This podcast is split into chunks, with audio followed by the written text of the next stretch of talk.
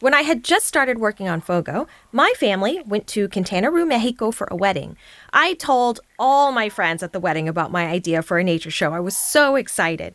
After the wedding, I booked my family on a tour of cenotes. You've seen some of these probably on Instagram. They're very popular with social media influencers. Cenotes online are so beautiful. They're like these deep blue grotto looking spaces, but they're actually underground rivers. They're beautiful in real life too, but they're sinkholes. They're flooded caves you can access because the earth above it fell in like a busted cascaron egg, and the earth can keep falling in while you're standing on it. The water doesn't gradually get deeper like a beach. And where it's dark, which most of it is, you can't always see where you're stepping. And where there's light streaming through the hole in the earth, the water is clear and pristine, and you can see that it is so deep in some places, there really should be a railing and a lifeguard, but there isn't either of those things. These cenotes are mostly on private land. The land used to be practically worthless because there's fucking sinkholes all over them, and sinkholes are so dangerous and difficult to build around. But now the land is worth a lot because of tourism. What you can't tell from pictures is how cold the water actually is. It looks like a tropical paradise, so you think it's warm and inviting, but it's terrifying. You can't see the bottom, of course, and again, you're entering a cave from above, so there's rocks jutting up everywhere. You could be in knee deep water one step, and the next step, you're in an abyss. You could jump in thinking it was 20 feet deep, but land on a giant pointy stalagmite hidden under the water. And there's weird cave fish there's cave fish. I mean, it was so much.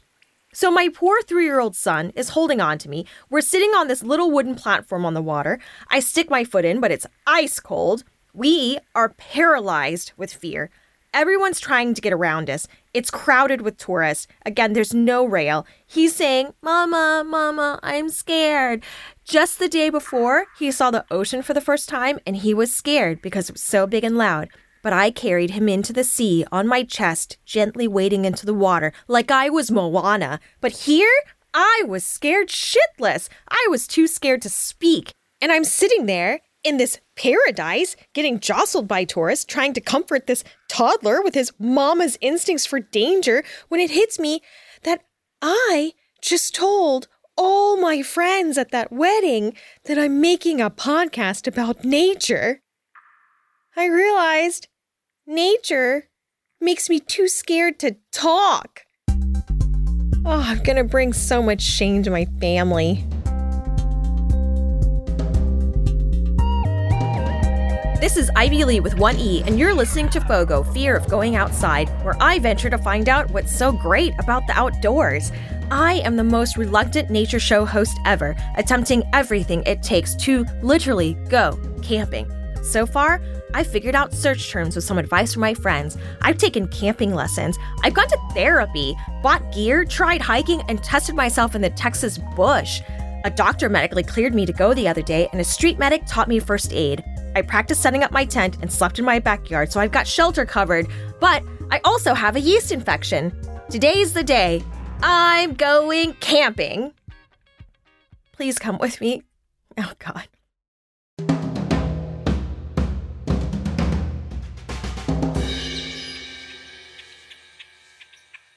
I have been planning this camping trip for six months.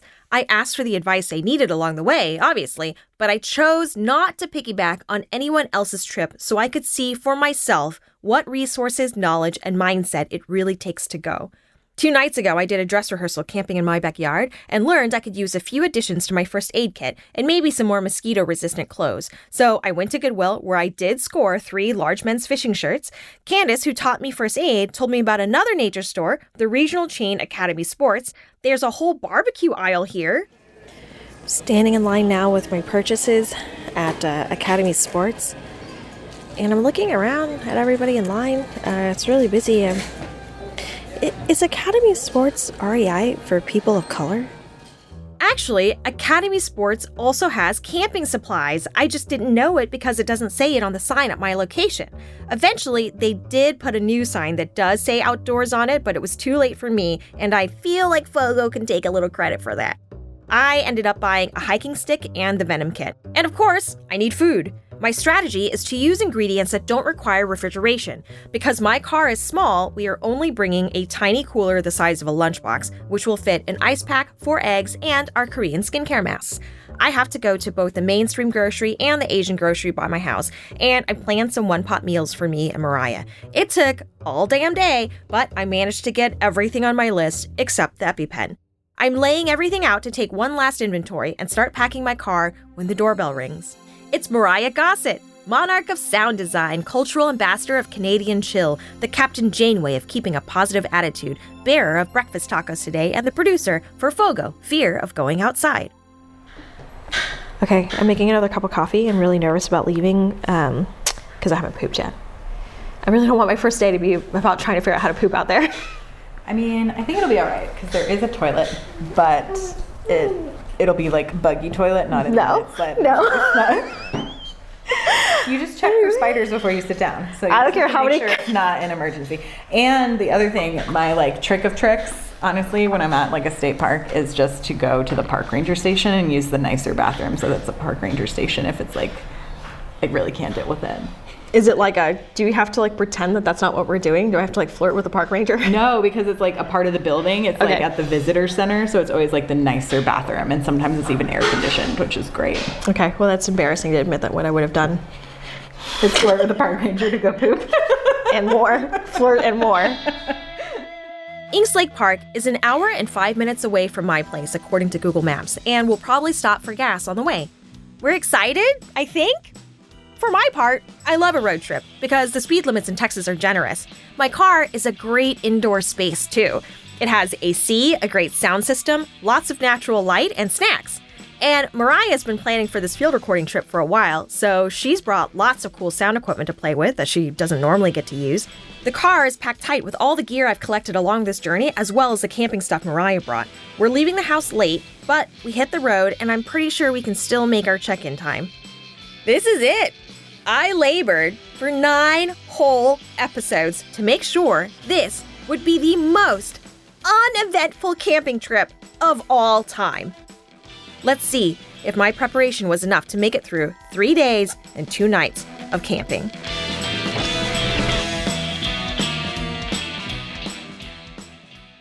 Course, I woke up with less than four hours of sleep and a yeast infection, which I'm sure I started with a yeast infection. I mean, your body always has like yeast in it, it's like a part of your biological makeup.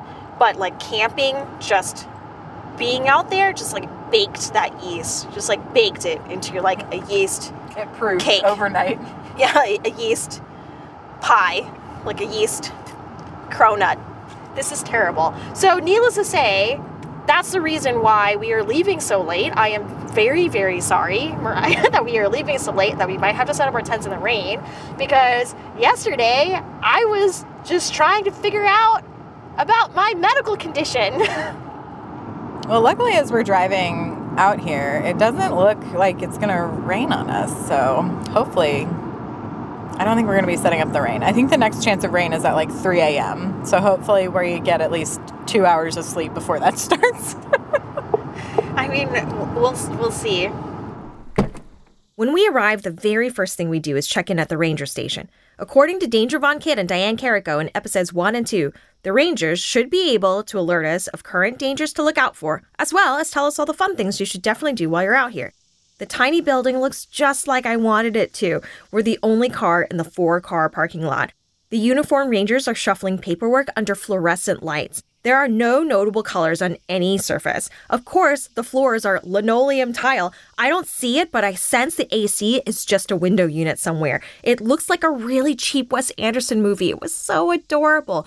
But just as fast as we were in, we were out. Um, they didn't really tell us everything. They were just like, I was like, are there any bears or snake warnings or anything you should tell us? And they're like, nah. And I'm like, okay. Uh, I'm just sitting there like, is that because like everything's safe right now or because like you haven't checked? Like, I will say that was the least helpful park ranger I've ever interacted with. Since the ranger station didn't tell us, this is what the Texas State Parks website says about Inks Lake Park, who is my nemesis this week. With its sparkling blue water, colorful rock outcrops, and striking sunsets, this gem of the hill country is just an hour northwest of Austin. Inks Lake State Park is great for a day trip or a weekend getaway. On land, you can camp, backpack, geocache, play volleyball, picnic, and observe nature. On the water, you can swim, no lifeguards on duty, boat, water ski, scuba dive, and fish, with a zone for paddling. We take several free maps from the ranger station and find our campsite. The campsite section of the park is organized into nodes of five to seven campsites on cul de sacs with a small bathroom building at the neck of each node. So no one is ever more than two campsites away from the real bathroom with real showers. Each little campsite has a parking spot, a picnic table, a fire pit in the ground with a metal grate, and a water spigot of potable water. We have potable water on site. I set up our tent under a tree and I feng shui our little space and set up the patio for our shoes in front of the tent. But kind of like the ritual of replicating our home in a place that's not our home, it seems so silly from the outside looking in. But now that we've done it, it's actually a really pleasant thing to do. It's kind of like, you know, all the fun of Pinterest without the dread of commitment. What else? Um, it is definitely unbearably hot. It is unbearably hot out here. I think the cicadas are all talking about the weather. The cicadas are really intense. But, like, I mean, what else are they talking about? Like, what shows are watching on Netflix? Probably not. We're getting ready to go out to a swimming spot, and I'm like kind of excited about that because it is so hot. On our way to the lake, we pass by the RV campsites, which is like a whole city, honestly, and these little cabins that are full of families, and I can see AC units hanging out of the windows. I didn't know those cabins were options, obviously, and then there are all the day hangout sites picnic tables, shade buildings, playgrounds, and the lake is a party site. There's people playing music, there's people with, you know, beach balls and lounging around, grilling out. They were just having regular parties by the lake like we do back home. I'm pleasantly surprised. So I'm standing by the lake between several distinct parties, and an older woman standing with her feet in the water sees me eyeing the water with suspicion. She's encouraging, but this water is sus. It's getting dark out too, so who knows what's underneath the surface. I'm not trying to end up on thalassophobia TikTok. You can just try it once, and if you don't like it, then you just get out. Yeah. Dude, It's gonna feel good. there's turtles in there. Yeah, turtles are cute. Turtles are cute to look at. They're not cute to swim with. Well, dude. Oh. That lady didn't seem like she was scared at all. She didn't even go in. That little boy went in with a shirt on. Do they know something I don't? It's usually it's a sun shirt so you don't get burned. It's not uh, to protect you from like eels. Okay, okay. Rock, rock. Bare feet. Well, I'm just going in with bare feet because I don't want to lose my shoes. And like, ugh. Okay, Sandy, Sandy. Lots of green, like, little green clumps. I'm gonna avoid the green clumps. They look slimy. I know everything's underwater, but it still looks slimy. Oh, lots of little shells. Okay, up to my calves. Oh no, don't look over there. Oh my god! Oh my god! Oh my god! Is that a snake? Yeah. That's totally a snake. It's just a water snake. Those, right? But how am I supposed to know? Am I supposed to have like a talk with it? It's About away its- from you. oh my god! So they normally hang out by the shore. So the farther out you go, the least likely you are to interact with one. Are you shitting me right now? I got out of the water as fast as I could. I gave it space, like Adam said to in episode 3. This is the first time I heard about snakes being a water threat. When I got to land and looked back out, I could still see it bobbing in and out of the water like a cartoon mocking me. It was going apace parallel to the shoreline like it was late for work. It was not running away from me. I would have never been able to outswim it. What we just encountered, what I just nearly swam with, all of three hours into the park with no ranger warning, could be one of a couple different water snakes. It could have been a water moccasin, aka cottonmouth, aka a kind of venomous pit viper. They're called pit vipers because they have a hole in their heads with a membrane that gives them infrared heat sensing ability. Their bites are extremely painful and potentially deadly. Whatever you do, do not do a Google image search of water moccasin bites. Or it could have been the diamondback water snake, which is not at all venomous. Worst case, you get an infection where it bites you if the water's dirty. Both live here. The venomous snake's head is bigger on account of that heat sensing pit, but the harmless water snake actively tries to make itself look like the bigger cottonmouth when it's threatened. I guarantee you, the herpetologist who figured that out has scars. We'll never know which one I saw because it was getting dark. It was swimming, I was running, and I'm nearsighted. What happened? I know I saw that. I saw you it. saw it too, right? I'm not gonna say anything.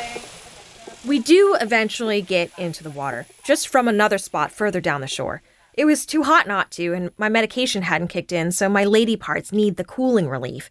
No one else seemed to be watching the water for snakes like I was, and I'm a social animal. If the herd is more concerned about heat stroke than snake bites, that crowdsourced data goes into my risk analysis. And the crowd makes sense. You will definitely get too hot if you stay on land. But if a snake bites someone in the water, the chances that it would be me specifically amongst all these other people carelessly swimming is slim. Mariah and I cooled off and observed the variety of water sports while we floated on her pool noodles. You should definitely pack pool noodles if you're going camping near water. Not for safety, just for fun. Okay. Take two. Gently sloping water. A lot less of the slimy green stuff.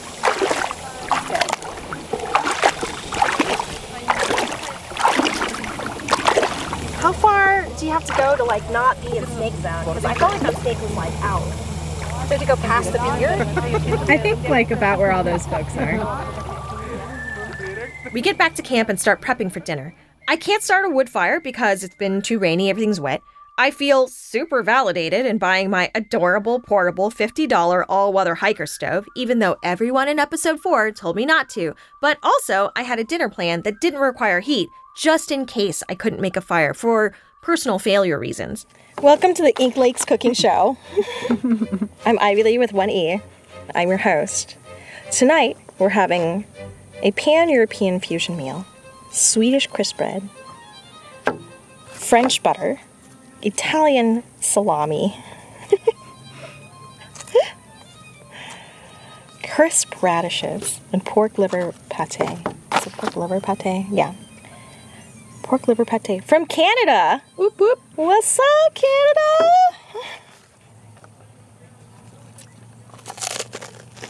It's good.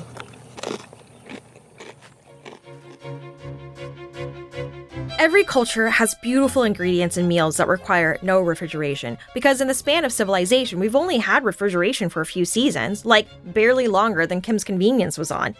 And actually, giant fridges and spare freezers are only really super common in the United States. My countrymen put nearly everything in the fridge, so we forget that a lot of things don't need refrigeration at all. I'm not trying to judge, but that's why most people's tomatoes are mealy and our butter doesn't spread. And there are things like bread and hard cheeses that do last longer in the fridge, but that won't make a difference to us since we're only going three days and two nights without electricity. I picked nutrition dense crisp bread because I thought baguettes would be too long to pack in the car, and salami because obviously that's fermented and cured, so it never ever required refrigeration. I slice it with a camping knife. At the Asian grocery store, I got radishes so they wouldn't get smushed in the car, French butter because it comes in a tin with its own plastic lid, and a small can of pork pate that is small enough to finish in one meal as soon as I pop it open.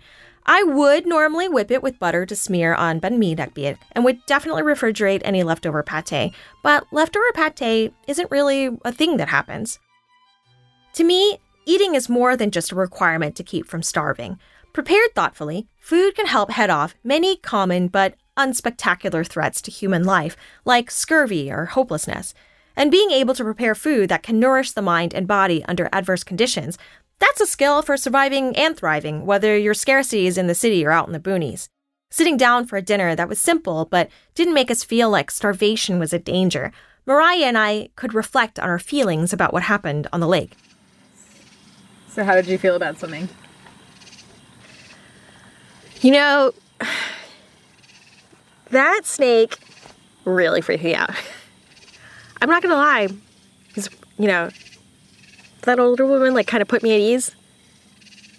But then that snake just hauling snake across that, that lake was like, no, no, under no circumstance. But then I was standing there waiting for you because I was like, I don't know, this is getting kind of deep. I, I kind of want to, you know, go with a buddy, do the buddy system. But when I was standing there waiting for you, I was up to my chest, and then a bunch of water bubbles started coming up around me. And I'm like, okay, something is alive, literally underfoot. So I kept going. Thank goodness you brought the pool noodles. I kept going past a little bit past where, where I could touch the touch the ground, which I didn't know I had done until I tried to touch the ground. And then I was like, ah, I can't touch the ground. But it was too late. It was too late. I just had to stay right there uh, and wait for you uh, to come by. Our camp cul-de-sac has a decent amount of foot traffic because we're next to a small pier for fishing. We've seen a few of our neighbors walk by and we wave and sometimes even chit-chat as Texans do, but with a little more sizing up the strangers we're sleeping next to than usual. There's another layer to what Candace said about other humans being the biggest threat out here. When you go camping, the only security you have is a zipper door on your tent. At best, for theft, you can lock your car at night and keep anything valuable in the trunk, but when the car is also the pantry for your whole campsite, that's not a very practical thing to do most of the time. And even if you do keep it locked, your keys where? Hanging on a tree or in your tent. My dad told me once, don't worry about the bad, bad people. There's so few of them. The reason you have to lock up your stuff is that most people who steal haven't even thought about stealing until they come across something they wanted just there for the taking and one day they give in to the temptation for the first time. But what if your neighbors are murderers or rapists, or they would be if they only came across someone someplace where they thought they could do it and get away with it for the first time? Well, you could scream and everyone in your area would hear you, but would they come to your aid in the dark? Or just assume you saw a spider and went back to sleep when you got quiet? I don't know but I'm gonna meet all the neighbors and record the names they give us along with height and eye color just in case. While we still have a little bit of sunlight left, we walk down to the fishing pier by our site and end up running into the two guys at the camp between us and the bathrooms. Turns out they're brothers, Junior and Chase, and their mom is coming to camp with them later this week. They were a sight in a small yellow raft. One of them had his foot in a medical boot like it was injured, but they were still out here camping and fishing the way I see it is, I heard this a long time ago. It's a bad day of fishing is better than any good day at work. So I mean, that, that's the kind of philosophy I kind of keep to. Is like, you know, I could be working right now. I could be hating life. I could be doing whatever. I'm literally getting a paid vacation right now to just go off and be free. Just drink and eat whatever I want. Basically, yeah. All right. That sounds a lot better than the way I think of camping. Camping is a way to realign your psyche. Bodily compass back to how it's supposed to be, how God intended it, how God intended it to be. So you come back camping. My normal shift is noon to four in the morning. So I slept till noon today, but I'll probably hit the hit the hay by nine o'clock or so, and then wake up at six. You know, wake up, go to sleep when it gets dark, and wake up when it's daylight outside but it just really depends on who you are. I've worked night shifts for a couple years and I've worked day shift too. It just it helps you realign and de-stress. Where are y'all from? San Antonio. Yeah, San Antonio. Oh, so not too far at all. Is this one of your favorite camping spots, Eve Lake? It's all right. I'll be honest, it's the first time I've been here. I, I, usually go to like Bastrop, Lake Fork, and Braunig and Calaveras, some of the bigger lakes. This is just trying to try it out and see what's what's here, what's, what's going on. Okay. So would you say that if this is my only camping experience, this is pretty representative? It, it depends upon how you're camping. Are you camping in like an we're, RV? No, are you camping just, in a tent? We're, right there. We're next, we're next to y'all. Oh, you have wow. that other hammock up, don't you? No, no, they just got here. That's in between. Okay. Yeah, well, I mean, it don't matter how you camp. I got a camper at home. I got a fifth wheel. Yeah, camping's gonna be what you make. But you can have all the modern amenities, but all push comes to shove, you're still gonna wake up and get bit by a skeeter in the morning. Yeah. So, really depends on what you do and how you want to camp. To these brothers, camping is freedom. I mean, to me, freedom is like free press, internet access, the ladder of self actualization I can climb knowing I have consistent and secure access to clean water and penicillin. But for them, freedom is waking up when you naturally do, not according to your punishing late stage capitalist shift schedule, which I can dig, and so the mosquitoes are just the price of freedom they accept. This is my first new insight into outdoor culture, and I consider my first of three days here more or less successful. Tomorrow, as long as I make it through the night, I will experience camping activities and the brothers' version of freedom for myself. As you have probably noticed in my backyard and here at Inks Lake, Texas has a distinct background noise in the summer. That sound is cicadas. I was surprised to learn that there are parts of the country that only have cicadas once every 17 years. Different species of cicadas have different life cycles. Some are 17 years, some are 12, some are 2 years or 1. We have different types in Texas, so we end up having cicadas every year, all summer long. They are the trilling sound behind every summer concert, every summer barbecue, every outdoor interview for the local news from April to July. They eventually just become background noise that Texans don't really notice, unless you're sleeping outside or recording a podcast. Mariah and I go get ready for our first night sleeping at the park, and we make our way to the bathroom with our headlamps. The outside of the bathroom structure and everything on the side of the path is covered in spiders. So we walk the tiny middle way of the pavement, but the inside is more or less fine. Mariah's toilet spiders didn't materialize. We brush our teeth, and she says that this was one of the cleanest park bathrooms she has ever used. This achievement, the kingly cleanliness in the face of nature's relentless onslaught, is the work of the park host. Park hosts are people who live rent free in the park in exchange for services like keeping their areas clean. We could see our host trailer in our cul de sac, but never could catch them for an interview. We are freshly clean, but we never get dry. It's too hot and humid too. Mariah weighs whether or not to take up the rainfly. We are monitoring the weather like Ryan from episode 6 told me to do, so we see that there is a 20% chance of rain and thunderstorms. The forecast has been fluctuating all day, and at least once since we left the house, it said no rain, but it was wrong. That's why all the wood is wet. And we have all of our sound equipment, aka all of our livelihoods, in this tent. But if we take off the rainfly, we might catch some wind in the tent to cool it down and sleep. We're laying in our tent. Uh, obviously it's sweltering in here.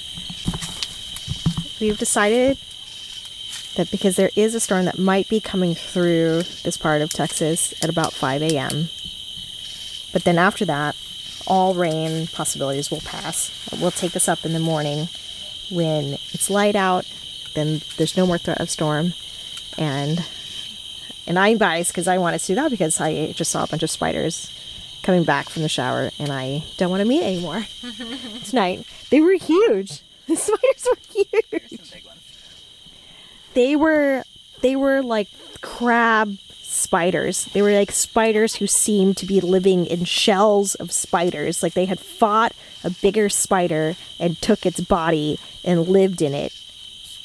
And that's who they that's who they were. We give in to the weather forecast and deal with the heat. I tell myself tonight cannot possibly go worse than the practice in my backyard. We are trying so hard to sleep in the tent when all of a sudden. What? I just got a bug on here. It was so big. oh my gosh. What the fuck?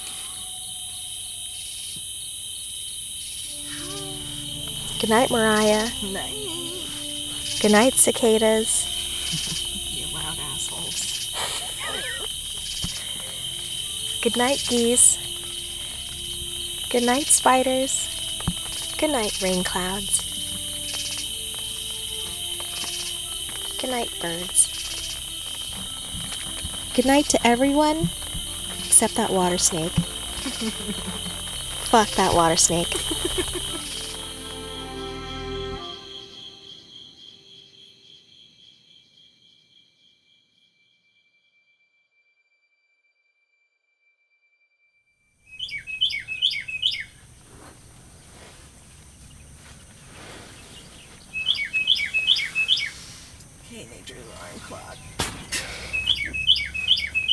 just like that, it's morning. Time flies when you're chasing shut eye. When we come back, Mariah and I go explore the park and finally meet the neighbor who keeps walking by and peeping our campsite. beginner back campers. But Is it, how did you know? Is it the way I'm dressed? no, it was uh, the tag on this chair.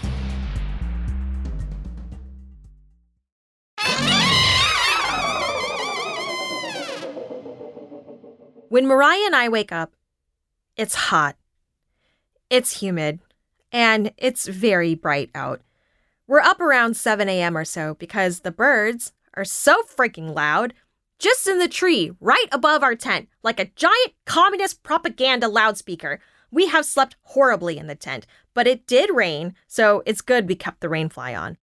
Mariah comes back from the bathroom and informs me there's a scorpion there now. I have not yet discovered what it is about camping that outdoors people find appealing, but I have a plan for breakfast to give us energy to find out. I make Vietnamese coffee in my perfectly portable tin Vietnamese coffee filters, which hot Asian REI Brian has been trying to improve upon and has not been able to because it's already a perfect design. I take my allergy meds too, like Dr. Hallen told me to in episode 8. To eat, I make us instant spicy tom kha ramen with egg drops for breakfast. The soup will give us a jump on dehydration today. This is a typical breakfast for me, except I picked the FF Bowl brand instead of my usual Mama noodles because this brand comes in a plastic bowl with a plastic lid that you can use to steam the eggs and serve dinner in later. Instant camping dishes at $3 each, including a meal. Beat that camping industrial complex. From what we can gather, the big attraction here that you don't have to pay extra for is the Devil's Watering Hole. You could pay extra to boat or rent fishing poles or take a guided tour of the nearby caves, but I want to get what I already paid for, so we drive to the other side of the park to the bottom of the nature trail that leads to the Devil's Hole. Alrighty.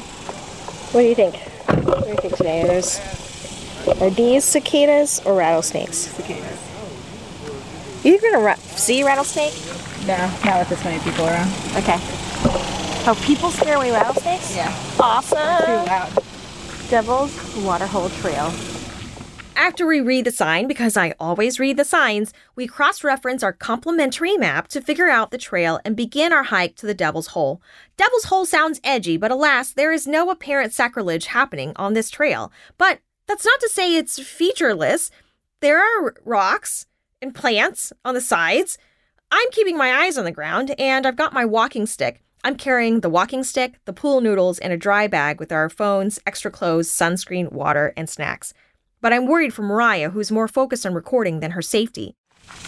We're still on gravel. There's pavers on either side, and I can just see you walking and going the wrong angle. I get distracted by wildlife, and you just fall off the side of the pavers. It just break your ankles. This is treacherous to walk backwards. Oh, Mariah, I'm really nervous about all these rocks on the trails. You're walking backwards. I'm nervous all these rocks on the trail and I walk forwards. When we first get to the watering hole, I'm pretty sure I see poison ivy everywhere, and there's ants. Lots of ants. I don't set anything down until we find a piece of dirt with no plants on it and make a plan to get into the water and store our gear.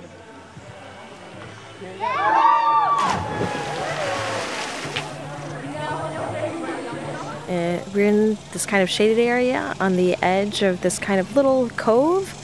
And I'm looking at, I think, what must be the big rock feature that gives this place its name. And so some people just kind of looking at them. A bunch of people who've uh, jumped in, and now there's just a bunch of people on kayaks and water tubes, uh, little floaties, just hanging out on the water, having a good time. This is, yeah, this is nat- naturey as fuck. a whole lot of nature I'm taking in right now. Because I couldn't stress cook on this trail before getting in the water, my anxiety procrastination ritual consisted of asking people who were getting out for camping advice. The most helpful advice comes from another mom. She's with her husband and teenage daughter. Interestingly, this family doesn't think of themselves as outdoorsy people, even though they do go camping together what seems like fairly regularly, and they really like this part. Do you have any advice? Um, You got lots. Tell her. not tell her really. all about your. I mean, it gets hot. You know, obviously you're outside. It's, it's summertime. So bring you an got to deal with it. You know, um, my first time camping, I'm sure I was pretty cranky because it is hot. You go swimming. Uh, bring lots of charcoal. Um, my first time, I don't think I was ready. yeah, just keep Well, frozen. then why did you, I guess why were why did you do it again? It was because once you got past it, once you get past the first night, it's kind of downhill from there. You know, you go home and you think, okay, how can I make this better next time? You know, and you just got to get in that mindset. But, and the uh, people camping around you can be really fun. Got to keep that in mind too, because sometimes you get it's, it's, it's like neighbors. They can be annoying, but they can be really fun too. And camping, you all, you all have one common goal to have fun, and sometimes you can just get together and have fun. Yeah. It's, it's, My goal was to survive. well, yeah, yeah. I hope this mom's right that the second night is easier and that our neighbors might be fun. It takes me a while to work up to getting into the water. But once you get your hair wet, it's actually a nice break from the summer heat. Mariah and I float on her pool noodles for a long time, mostly because there's not much else to do out here in the middle of nowhere. That's supposed to be the intrinsic appeal of camping, you know? Boredom under damaging UV light. I don't really know how long we were there because there are no clocks or flight announcements in the great outdoors, but it felt like hours. Eventually, we get hungry and we head back to our campsite to make dinner. There wasn't as much hiking as I thought there'd be. There was a parking lot at the base of the trail. We drove back to our campsite, past the RV camps, past the cabin sites. I think we were roughing it the most compared to all these other camping areas at Inks Lake, and I still didn't hike as much as I did with Rocio in episode 5. We get back to our camp.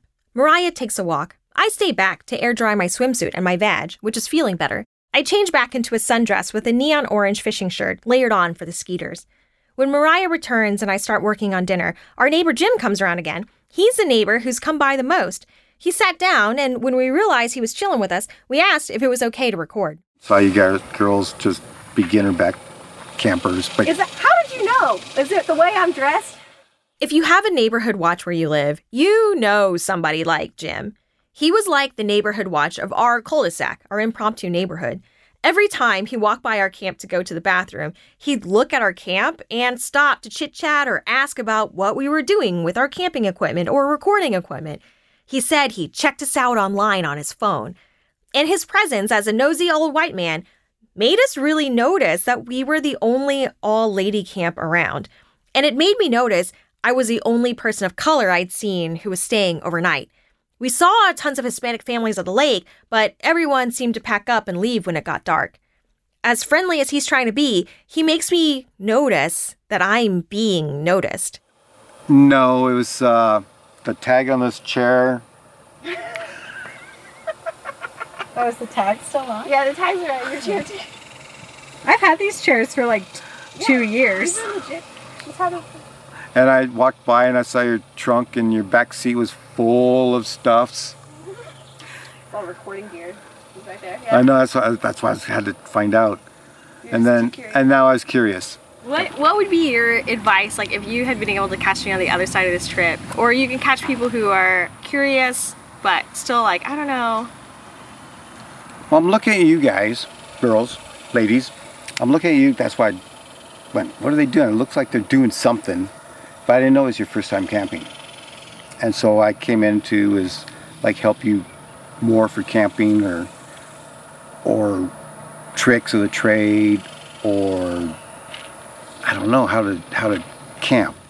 Jim tells us how he would do it if he were us, which, like most people giving advice, he's actually telling us how he does it. He uses a Yeti cooler so they don't go through so much ice. His site has pop up tents for shade, and he says he still does tent camping, but with extras like battery fans and blow up mattresses to make it a little more comfortable. Some of these things are expensive, like his brand name cooler is $500. These are not expenses new campers should incur, in my humble opinion. But these extras are worth it to Jim because he goes so much with his kids and grandkids. He's a granddad.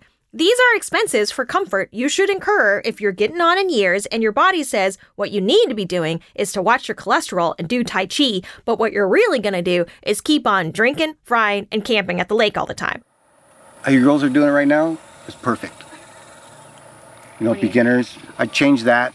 I would change that cooker utensil there. I'd go get a, a, a stove, Coleman stove, stove and stuff, and you could do. Uh, this morning we had pancakes, we had uh, hash browns, we had eggs, we had bacon and sausage, and so when when you get advanced to it, I guess you can manage your menu or the people you camp with. But yeah, I'm, uh, camping is you know how it is. I, I watch other. I like to watch people because I do car shows. I used to do car shows, and people go, "Why do you do car shows?" I said, "Because you get a good parking place and you sit there and you watch people." Because I like to watch people, try to figure out what they're doing or what they're thinking, and I would never think that you would go out into the woods to go watch people. You would think that there's plenty of people watching in the city. I'm not a city person. I don't like the city. I still don't really understand like how you can go out into the woods and watch people. Well, we camp now is uh, it just used to be me, my wife, and our kids, our little kids, and then they grew up and they married people that now we're, they're camping with us. Now we have grandkids that are camping with us, so it's kind of like a just expands. And we've been here so many years that we've seen the place go downhill by the people that don't treat uh, the area right and and just throw papers around. It's like people leave their shopping carts next to other people's cars. So do you, I, I wonder how do you really feel? Like do you want people to go camping or are you worried that too many people are going camping? You wish fewer people would go camping? You know, that's a good question because I don't want people to go camping, but I want people how to learn how to camp. I want people to take care of their camping. They go camping, but I want them to take care of their campsites and like it is, make it better than what you came for. So you basically you're like people you're like uh, you want people to go camping. You just want if you're gonna go camping, take care of the land, but everyone else should just stay home. Jim talked to us for a while. During this whole sit down, I've been boiling water and setting up my mise en place to make dinner. The gas flame is that jetpack sound you hear in the background. I've never felt my mise en place to be so important as it is for this meal, with my pot full of water delicately balanced on my tiny high powered open gas flame sitting on this crusty metal grate surrounded by a forest I definitely do not want to catch on fire. Jim continues to tell us about his life. I listen politely to his stories about hitchhiking, hanging over a cliff in Yellowstone, and the multiple times he's been pushed out of cities due to rising costs of living, and people, he says, people from other countries. I'm sure his kids have all heard these stories many, many times, but I hear him catch himself sometimes noticing that he's talking to someone who looks like me instead of someone who looks like him. I always prefer someone catch and correct themselves so I don't have to, especially now because I'm busy making an Italian alfresco meal with just chopsticks. But he notices he's gone off topic and goes back to his opinions about who should and shouldn't go camping. There's a lot of people that shouldn't go camping, which I thought met some today. You talking about us? Are you talking about us? Yeah. but I found out what was going on, so I thought maybe I'd give you some tips and tricks and how to camp, and because it seems like you want to go, you want to go camping. Do you want to go camping? I want to understand what all the hype is about. Do you want to go camping? I just want, like you, like I want to understand people. I want to understand people like you. I want to understand why are you getting bit by mosquitoes for fun? Or spiders? How about I ask you a question? Okay. Do you go camping again? Um, I might. Jim asked me if I would ever do this again. And I have seen so many families today at the Devil's Hole that I think it's possible to go with my kids someday. Definitely not on a tent campsite like the one we've got, or at least not in July. But it's not out of the question. Rocio from episode 5 convinced me that reclaiming a relationship with nature would help resolve intergenerational trauma. And people have written me talking about how that hike with her made them realize they'd stopped themselves from doing things like this because they thought it was white people shit. Maybe they thought a white dude would come up to them while they were camping and judge their campsite, and they would be right. Literally, here was a white man come to suss out what I was doing as if I could be doing anything but camping out here. But you know what? It doesn't matter. I'm already out here camping, no matter what anyone thinks of Mariah's chairs with the tags.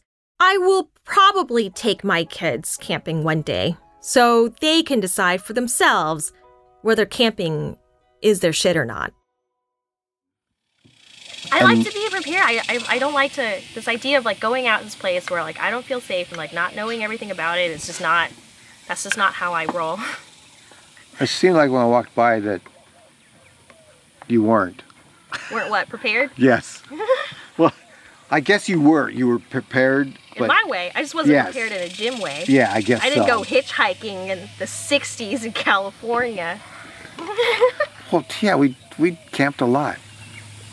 Camping's fun except for the packing up and the breaking down. That's the worst part. Well, that'll be us tomorrow morning. Yeah, but tonight we're gonna we took the rainfly off.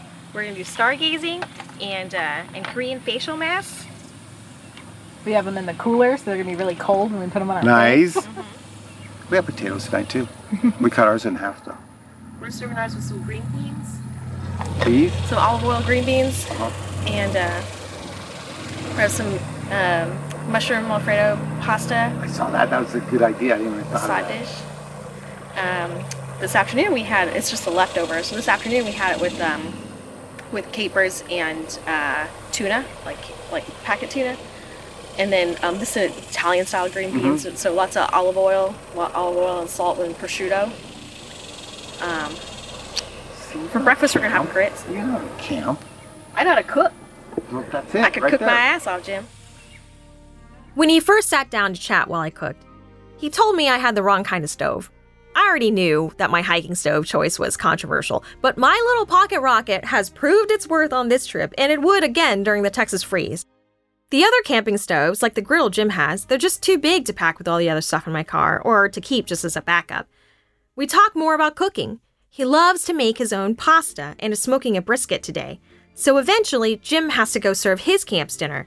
But it was a long time chatting, and by then, he couldn't help but marvel at the meal he had just watched me make with chopsticks on the wrong stove. Fresh garlic green beans, olive oil mashed potatoes with pasta alfredo and prosciutto, mushrooms, and capers. That's right, your green beans don't need to be in the fridge, and your prosciutto is already preserved. That's what makes it prosciutto. He'd never known you could do all that camping. And a pasta man like him, he's totally gonna try it. He had a lot to say, but when I was pleading, he was speechless. We thought he was gonna come gatekeep a little, and he wouldn't be the first on my quest to try. But Uno reverse, I colonized his ass. My presence at Inks Lake changed his perspective because he was open to it, and his camp will be better for it. I think maybe outdoor people have a view of what's a right or what's a wrong way to go camping because they've never seen it done any other way before. And how could they? I almost had to pet a raccoon to get out here, and for what?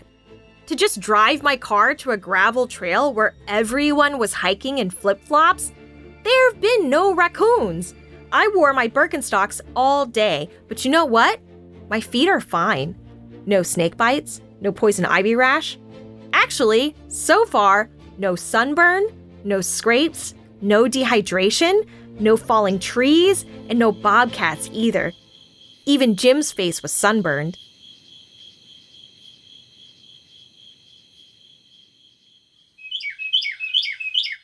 We slept much better the second night, just like that mom said. We ate a warm meal, we'd been out all day.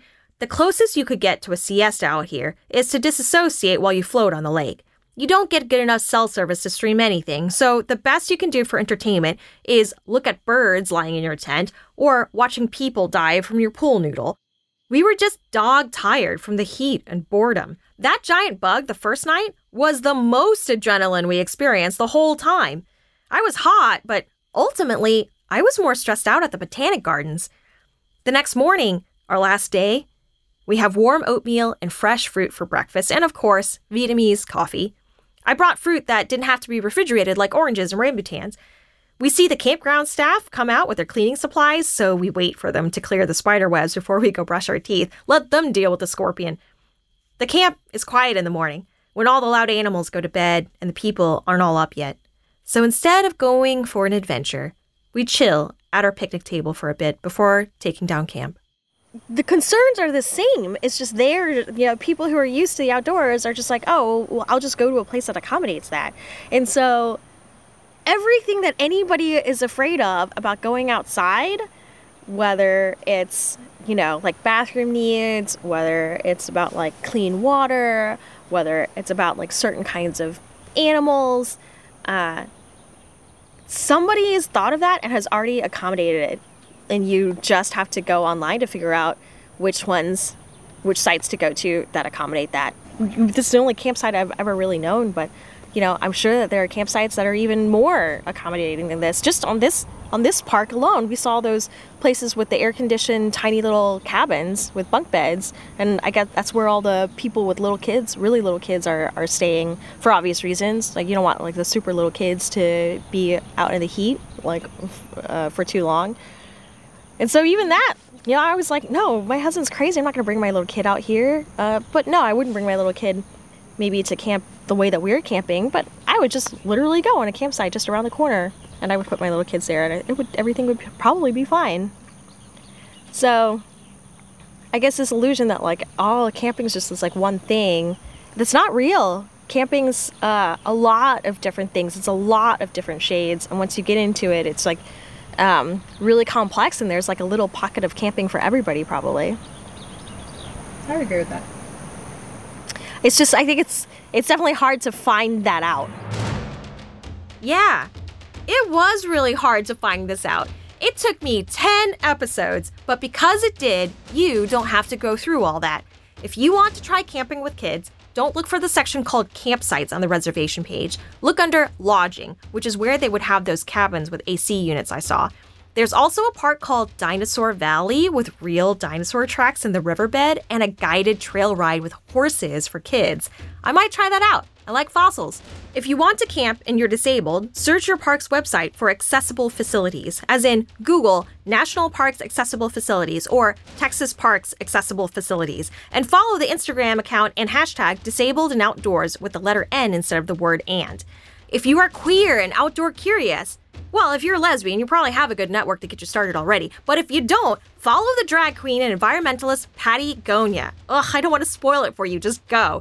If you are fat and outdoorsy and looking for community, you need to get those fabulous selfies posted and use the hashtag fat and outdoorsy to find your people.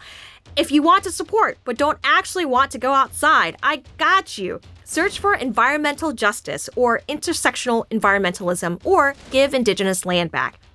If you are a person of color and don't want to go alone, there's a whole ass movement out there waiting for you. Latino Outdoors, Melanin Base Camp, Outdoor Afro, Outdoor Asian, and of course, some groups Rocio's in Native Women's Wilderness, She Explores, and Women Who Explore. There's literally something out there for everyone now. Mariah and I pack up the car, and it honestly didn't take us as long as we thought it would. Maybe like an hour? We'd budgeted close to two. No one has ever said takedown is easy, so maybe I'm gifted at camping? We made it way before checkout time, which kind of weird to check out when I had to BYOR, bring your own room. Goodbye, lake. Goodbye, water spigot. Goodbye, my warm but clean communal bathrooms. Goodbye, country cicadas. Goodbye, Devil's Hole. Goodbye, humble ranger station. Mariah's friends were right. This was a decent park for my first time camping. We get back in the car, blast the AC, and take stock of the trip. I'm looking forward to going home and being triumphant. Just coming home and being like, I have come, you know, no, what was it? Like Veni Vidi Vici, Inks Lake Park. and, you know, and I, and I, and I did it without any mansplaining. At least minimal mansplaining. Maybe just a little bit from Jim, but he, it was in it was in good faith. uh, yeah, I wonder. I, and I, de- I definitely feel like I have more an ability now to give my children the feeling that they can be comfortable anywhere. Literally, physically anywhere now in a way that I didn't before. And I could definitely give them the gift of code switching and helping them understand like when to when to when to put certain parts of themselves forward in a city environment. And now I feel like they can, you know, feel entitled to all of our state parks and public lands and the places that they can kind of enjoy and, and have space for themselves and their own thoughts. I will say, being out in nature, a lot of people kind of told me that it was a place without these distractions, and I didn't have reception on my cell phone, so I certainly couldn't get distracted by social media too much. So it's some balance. I think that there, like, I need some kind of balance. Like, there are benefits. There are benefits to the outdoors when the breeze is high enough. Uh, and it's as enjoyable to cook outside as it is inside if you enjoy cooking. But I definitely did not have any, I think, healing time or creative output time when I was completely drenched in sweat and distracted by my mosquito bites. So there's something to it. There's something to, to the balance in between. And I'm much more willing now to uh, go again, maybe doing one of the cabins or something with air conditioning with my family and trying to figure out where that balance is, that optimal, that optimal experience. I took a different, longer way to get camping than anyone else I talked to had. I tried some of their paths and they didn't work for me. I had to do some side quests. But my path worked for me, and I ended up at the same destination. And once I got here, I could see with my own eyes that there are so many different kinds of campsites, even in one place. There wasn't even just one valid way of camping at Inks Lake Park, according to Inks Lake Park. And why should there be? There's infinite valid ways to be outside. It really is mostly just dirt and air out here. And honestly, the trees are small. It's not majestic, but it's also not that bad. I worked through my fears and I got to see the nature from the nature shows in person for myself. Someone, an indoor friend, told me a lot of people will be inspired to go outside if you do it and survive. And I was like, big if! But I'm happy to let you know that I indeed survived. Camping is not nearly as dangerous as I thought it would be. Going outside is more like just a chore I have to do to make my nature show, and I can definitely do it now. Maybe next time I'll go to Alaska and try dog sledding and ice fishing and and those are the only cold weather activities I know about, but I'm sure I would find out more once I got there. Did you know that polar bears are the only animal that hunts humans for funsies? Oh, maybe I'll go hunting. I mean, I've got the sleeping bag and the microphones. Anything is possible on Fogo now, so we'll see. I wouldn't say that I've conquered nature, but I didn't want to anyway. I'm not sure what the appeal of that is to control something you claim to love. But like the guys at SNS Trails, I have a healthy respect for nature, and I understand her boundaries a lot better now. Fear was a kind of respect, I suppose, but not a healthy relationship. I went through so much to get here. I think it felt so hard because the advice is usually just some variant of just change who you are into an outdoor person. Just Google the search terms like somebody who already knows what they're doing. Just go to the sales only outdoor people know about and get a new, less attractive wardrobe. Which, for some people, sure, maybe changing it up to fit in comes easier than it does for me, but I, I wouldn't have enjoyed camping very much pretending to be somebody else. There was a lone guy camping in the center of the cul de sac. He slept in a hammock that zipped closed, and I saw he hadn't cooked anything and it looked sad. So when we had extra food one meal, I went over and offered it to him. But he said, no, thank you, and showed us that his styrofoam cooler was full of peanut butter and jelly sandwiches for every meal. I was shook. There's people out there you could ask for camping tips, and you don't know their whole campsite is just a cocoon and children's sandwiches. So even though it took me 10 arduous steps, I'm glad I kept asking questions. I'm glad I figured out how I would camp my way. It's already hard to be anywhere as someone else, but out here, out here with the heat and the spiders and the water moccasins, it would have been the devil's everything. But instead, it was like a retreat where I got to unplug and focus on my skincare and my vaginal health, but like minus one star because the AC was broken. I'd do it again.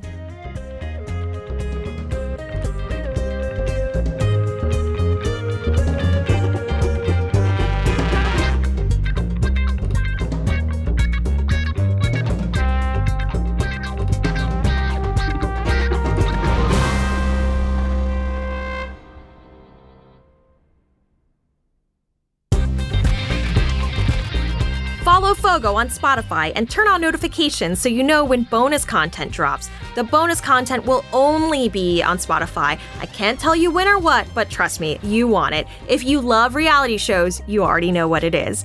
Fogo Fear of Going Outside is a Spotify Sound Up series and was workshopped as part of the Spotify Sound Up Podcast Accelerator program. Fogo is written, hosted, and produced by me, Ivy Le, and produced and edited by Mariah Gossett. Music by Michelangelo Rodriguez. Fogo is engineered and mixed by Robin Edgar with additional story editing by Era Juliet and Minda Way. Production support by Benjamin Groses Eastrup. Fogo's board of advisors is Jeff Shao and Martin Thomas. From Spotify, our executive producers are Gina Delvac, Candice Manriquez Wren, Andrea Salenzi, Natalie Tulloch, and Jane Zumwalt. Special thanks to Brian Marquis, Teal Cracky, Yasmina Fifi, and Shirley Ramos for production support. Listen to Fogo, Fear of Going Outside again for free on Spotify. You can follow me on Twitter and TikTok at Ivy Le with one E, the phrase all spelled out, or visit at Fogo Podcast on Facebook or Instagram to see pictures from the trip. Definitely join the newsletter on fogopodcast.com for season two updates and maybe some live events. And let me know how you end up camping if you do. That contact us page is really just me. Thanks for listening. Bye.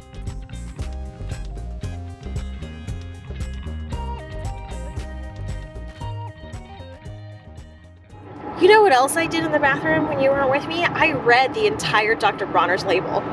There's a lot on there. It is not as uplifting as I thought it would be.